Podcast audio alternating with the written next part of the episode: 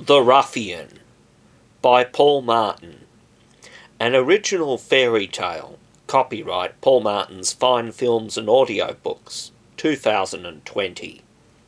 This original fairy tale is part of the world of my two previous stories, The Ruby Cave and The Witch and the Wolverine. Chapter 1 Escape and Pursuit. Once on a time, there lived a ruffian called Boss. Boss grew up as a serf who worked as a farmhand. Just as he had barely reached manhood, a plague swept through the village and killed most of the people. Among those dead included the aristocratic family that ruled over the fiefdom. But not Boss. He was sick for a little while, then recovered. All of the farm animals died in the plague, so he took to travelling. He loved the fresh air, the mountains, and the forests. He did hunting and foraging when he was far from civilization. He would build primitive shacks and sleep in them. When he approached homesteads of farmers, he would work for food and lodging for a few nights, then move on. Finally, he found a large town and got a job as a blacksmith. Unknown to him, he had to pay taxes. The authorities would prey on ignorant or vulnerable people in order to extort far more money than was necessary. If people were unable to pay their taxes, they could be sold into slavery. After working there for a year, he was visited by the tax department, who summoned him to the tax collector's house. Boss was informed that half of all he had earned in the past year had to be paid in tax within two moons. Boss did not save his money. It was all spent on food or drink and dancing girls in the tavern or rent to the landlady who owned his mud hut. But Boss just calmly told the tax collector that he had saved the money and he would pay his entire amount in two moons' time. The tax collector was a stingy miser who loved counting his ducats day and night. One night, as he was counting his money and thinking of how blessed he was to own so much, there was a knock at the door. He opened the door, and there was Boss. Boss was holding a bag, and as he stepped inside, he held out his bag to the tax collector. As the money bags lover reached out to get it and sat down to count the money, Boss bashed him over the head with an iron club as hard as he could. While the miser was unconscious, Boss broke his neck, filled his bags to excess, and then grabbed all the paper contracts of tax records, along with all the paper money, and piled it up next to his hapless victim. He then grabbed a large jar of oil, poured it over them, and set it alight using the torch on the wall. He quickly walked out of the house, shut the door behind him, and headed back to his mud hut. He packed what few belongings he had. He left a few ducats in his hut for the rent he owed the landlady, with a little extra in gratitude. He sneaked across the outskirts of town, and in the distance he could hear commotions at the burning building of the tax collector. He needed a horse to get away in a hurry, so he headed to the police station. The policemen were all gone to help put out the fire. He crept around the back of the building where eight horses were tied up. He untied them and hit them on the rear end so that they galloped off. The last one he mounted first, cut the rope, and let it off. He headed in the direction of his old home. Just before leaving, he decided for good measure to set the police station on fire to erase all records of people they had prosecuted. Then he was off. The next day, the police began questioning the townsfolk to try to find the guilty party. They would have checked their police records and the tax records, but they were burned to ashes. They were prepared to use torture and death threats to get their information, and eventually they violently slapped and abused Bors's landlady. They asked where all her tenants were. She accounted for all of them except Boss. The police chief Kiki said, An arrest warrant will be put out for Boss. It's obvious he was guilty because he ran away. And a person is guilty until proven innocent. I don't even care if he is guilty, someone has to pay. With the footprints of eight different horses going off from the town, one set of footprints went in one direction. The other set of seven horses went towards the opposite direction. Kiki sent one search party after the herd, while his own select group went after the single set. They were six men heading out with the police chief, armed with chains, swords, and torture devices. They rode the entire day and into the night, two men on each horse, since only three horses could be spared. After riding for many hours, the first horse collapsed and died from sheer exhaustion. Kiki was going to put three men on a horse each, but the men earnestly insisted that this was madness and the horses would collapse in no time. He reluctantly accepted their counsel, but resented them for contradicting his orders. Kiki ordered the two men of the fallen horse to return home on foot, since they wouldn't be able to keep up with the party. He refused to give them any food for their return home, but gave them one measly water bottle. On the return home, they got into a knife fight over the water. One man was killed, the other was stabbed, and the water got spilt during their fight. The surviving man died on the way home. Kiki and his posse continued their relentless chase two men atop each horse. On a far distant hill, Bors looked behind him and saw the hot pursuit. He headed across the rocks to avoid making any footprints. He knew that if he could see them, they could likely see him as well.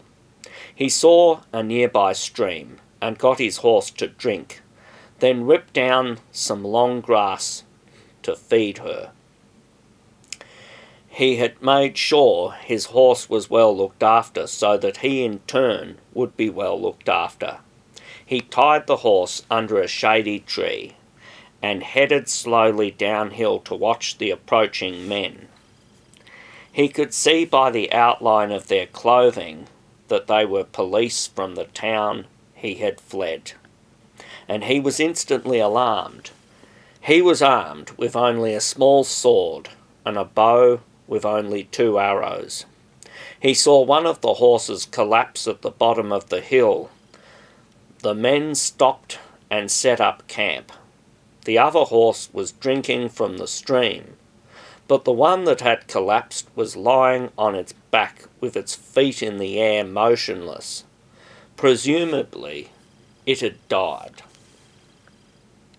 He waited until the sun was down and the men were asleep, and he approached their camp. Two men slept, while the third was on sentry duty.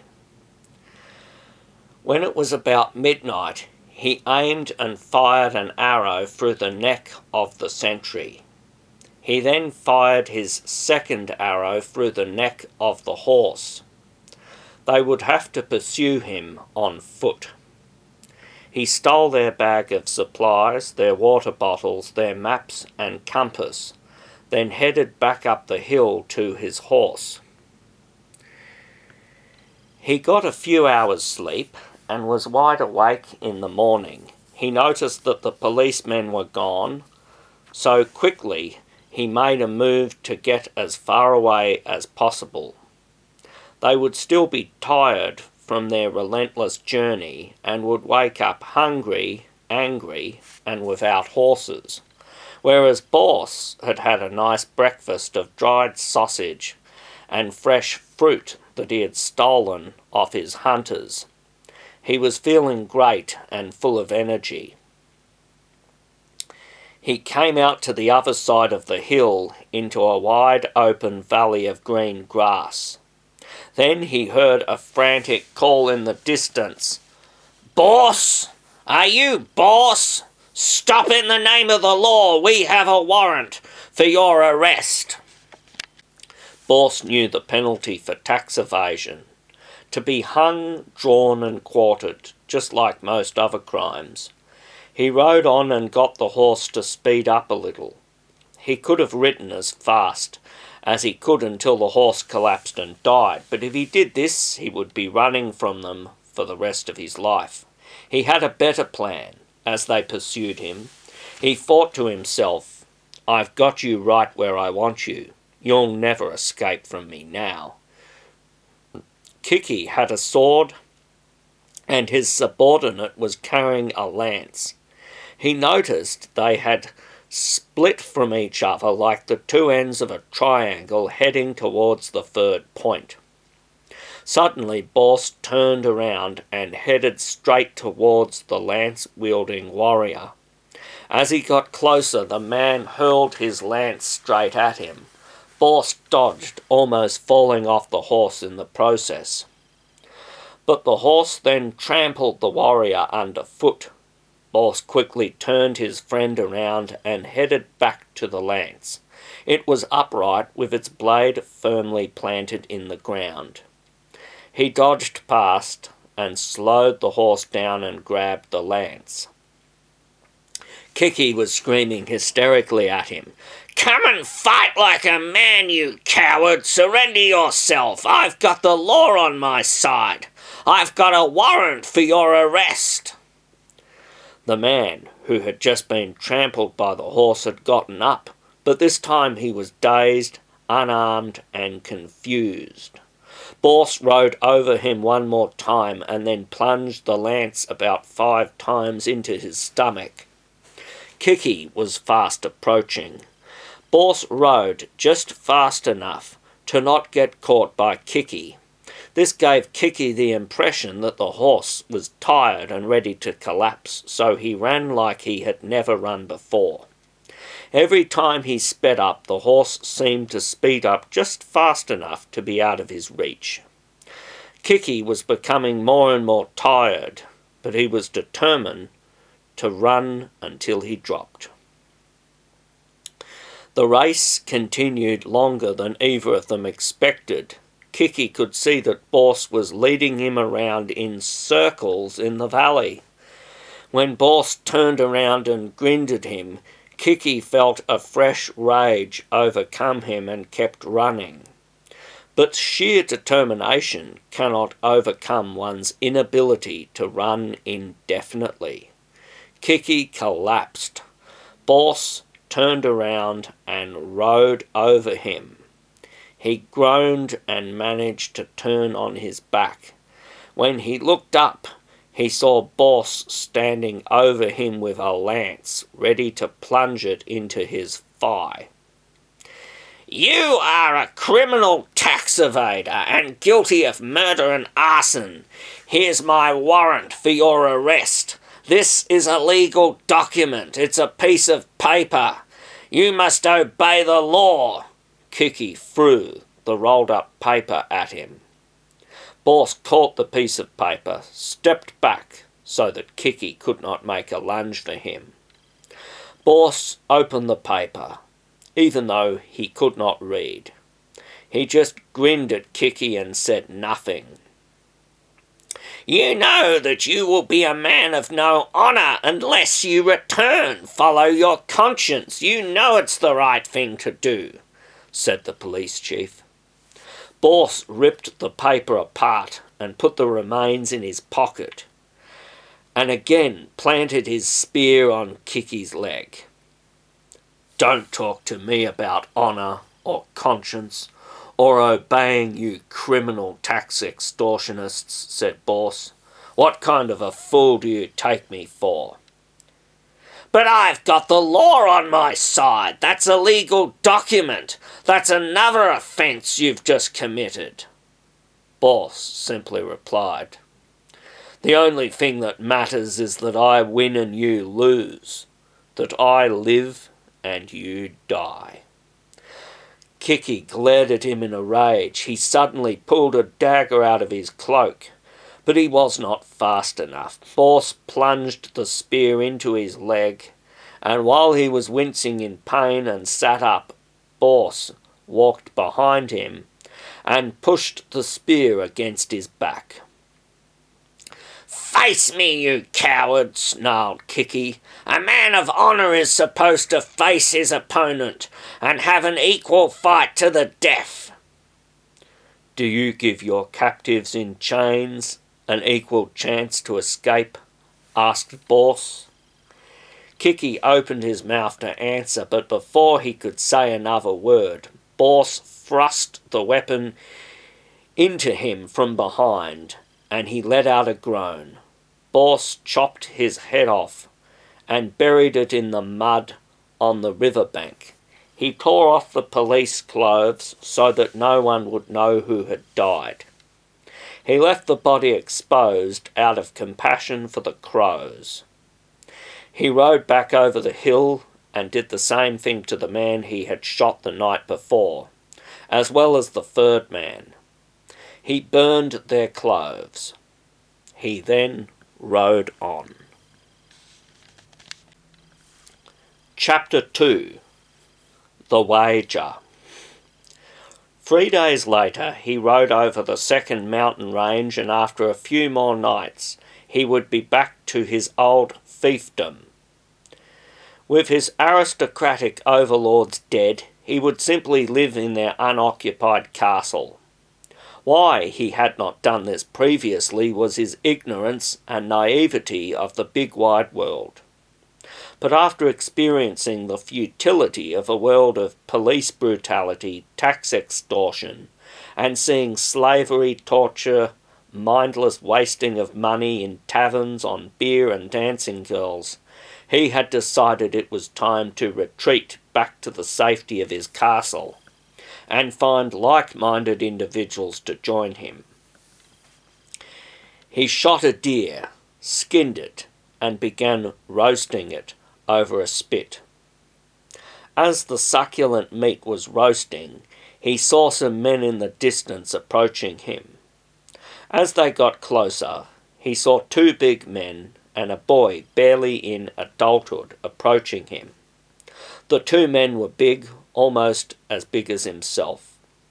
They wore plain grey tunics. They looked strong and rough. The boy wore black robes and a black cap. He looked creepy and crafty with a cynical sneer on his face. Good evening, my good man, said the youth. My name is Witsy Wits. I'm a traveller and a money lender by trade. These are my two slaves. What might your name be? I am Boss, Boss of the Western Riverlands. I am travelling back to my home after many travels abroad this past year. Sounds like a very exciting adventure, said Witsy Wits in a condescending tone that showed he was not the least bit interested. Look, we are hungry and need to eat. We would love to join you for dinner and to sleep in the warmth of your fire. I will gladly pay you one silver ducat for each of us. Three ducats? exclaimed Boss. You've got yourself a deal. The money lender grinned broadly, and the three of them sat down around the fireplace. What are your names? asked Boss. The two men looked down ashamed and said nothing. Witsy Wits answered for them. Slaves don't have names, otherwise they end up thinking too highly of themselves, and then they become rebellious and insolent. I treat them like cattle. I just call them Slave 1 and Slave 2. Boss noticed the smug joy on Witsy Wits's face as he said it. He could not understand, especially in a remote location like this, why they did not break his neck and walk away as free men. But he kept that thought to himself. How did you end up acquiring these slaves? asked Boss. Witsy Wits's eyes went wide in delight. He turned to Slave Two. Tell them the story. Slave Two, with a pained look on his face, said, We made a wager and signed an agreement, a legal document, a piece of paper, a piece of paper approved of by the police. If we won a game of chess against Master Witsy Wits, he would pay us 200 ducats of gold. If we lost, we were to become his slaves. Since a slave is worth only 50 gold ducats, we saw that this bet was grossly in our favour, not his. Well, each of us lost the game, and so we renounced our freedom and became his bondsmen. After all, as the saying goes, your word is your bond. Have you ever tried to escape? asked Boss. Never! Even if someone set me free, I would turn them over to the authorities. I signed a legal document, a piece of paper. That would be dishonourable. Anyway, as the saying goes, a man who owns slaves should use them and not release them. A slave should not expect to be released, but to be put out to hard work. Witsy Wits was grinning smugly, trying not to laugh. I tell you what, boss, let's do a wager. I'll give you 300 ducats if you beat me at chess. If I beat you, you don't have to pay me any ducats. You can just become my bondsman. To show he meant business, Witsy Wits opened his bag of ducats. Boss saw the money and knew he would need it at some stage. Okay, I'll do it. At lightning speed, Witsy Wits whipped out a piece of paper for him to sign. Boss could not read or write, so he simply put an X where his signature was to go. Are you familiar with the rules of chess? asked Slave One. Never played it in my life, Boss replied. They explained the rules to him, and Boss knew there was no way he could possibly remember all these unnecessary rules of the game. And so the game began. After about nine moves, Witsy Wits said, Checkmate. Boss stared at him blankly. It means you lost the game and you are now my slave. Boss smashed his hand on the board, flinging the pieces into the fire. No, I'm no one's slave, said Boss.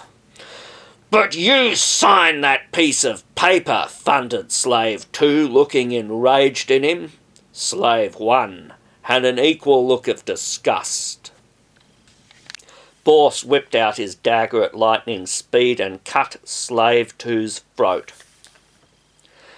Slave One charged at him and violently bashed him in the chest, knocking the dagger out of his hand. But Boss punched him in the throat, and while the sycophant was winded on the ground, Boss picked up a large rock and dropped it on the slave's head. He felt sad to end the lives of these men, but they had left him no choice. Wits looked on in horror as his beasts of burden lay dead at his feet. His look of arrogance had changed to a look of fear and terror, but he had to think quickly with his wits. He grabbed his two enormously heavy bags of wealth and lifted them off the ground. He still had a plan up his sleeve. If he could lure Boss to work as his paid servant, they could get to a town. Then he could summon the police. Then he would produce the piece of paper and have Boss tortured to death for the destruction of his property. Trying not to quiver, the money lender said in a now humble, low key voice, Okay, I'm sorry about that joke about you being a slave. Forget about it. It was only a game of chess. How about you work for me as a paid hireling? I own lots of wealth. I will pay you very well, and I could use someone like you as a bodyguard. We could be a team. You would get to meet lots of powerful and influential people. Boss smiled at him, but a socially adept man like Witsy Wits knew that was not a friendly or foolish smile. It was a contemptuous look of mockery. There was a tense silence, and Boss still said nothing. Witsy became more and more nervous as Boss continued to eyeball him. Okay, so I'm just going to take my things and leave you alone. I'm sorry to have bothered you. Don't worry about the slaves of mine that you killed. I didn't really need them anyway. I'll, I'll be on my merry way. He took one step backwards, still facing the wild man, but Boss took one step towards him and gave the biggest grin. Witsy Wits nervously smiled back at him, but it was a forced smile with a look of terror in his eyes. There was another awkward silence, the money lender was now shaking, and the rattle of the money in his bags could be heard. He turned around slowly and began walking away, but he could hear Boss following him. He stopped suddenly, turned around and faced him. Now he could only quiver. I'll give you half my money if, if you let me leave now. But why only half? asked Boss. Witsy Wits gulped. He felt sick inside and had never felt such sheer terror in his life. All right, uh, have it all, he humbly intoned. He put the money bags down, then turned to walk away. As soon as his back was turned, Boss charged at him like a battering ram and smashed him into the ground. Before he knew what had happened, Boss had broken the usurer's neck. Witsy Wits groaned on the ground as Boss retrieved his papers and other documents and added them to the fire. He then looked on as the wild man built a funeral pyre and lifted the bodies of the slaves and put their bodies over the fire. He reached into the money bags and put two coins on the eyes of each dead man. Then he lifted his hands up and offered a prayer. In life we were enemies, but honourable adversaries. May we meet again as brothers. In this life you were degraded and dehumanized. May the Lord Christ have mercy on your souls and lift up the downtrodden men like you. May you forgive me for taking your lives in order to save my own. Rest in peace. Amen. Witsy Wits could not feel his arms and legs. Hey, I could use some help over here. You owe it to me. I need you to take me to a physician so I can get fixed and get back to normal. But Boss simply picked him up and threw his crippled carcass into the river and let it float downstream. Then he walked back to the fireplace and had a good night's sleep. Epilogue Three days later, Bors was back in his old village. No one had returned, and he began living in the luxury of the castle and assumed the role as lord of the manor. He needed company, so he began raiding and killing slave traders and freeing the people. Soon he had amassed over 100 subjects. He pledged loyalty to King Hans and Queen Helena, who were committed to civilizing the world and ridding it of gangsters and money lending bankers and extortionists. After pledging fealty, he was knighted and went out with his entourage to do some more hunting. The end.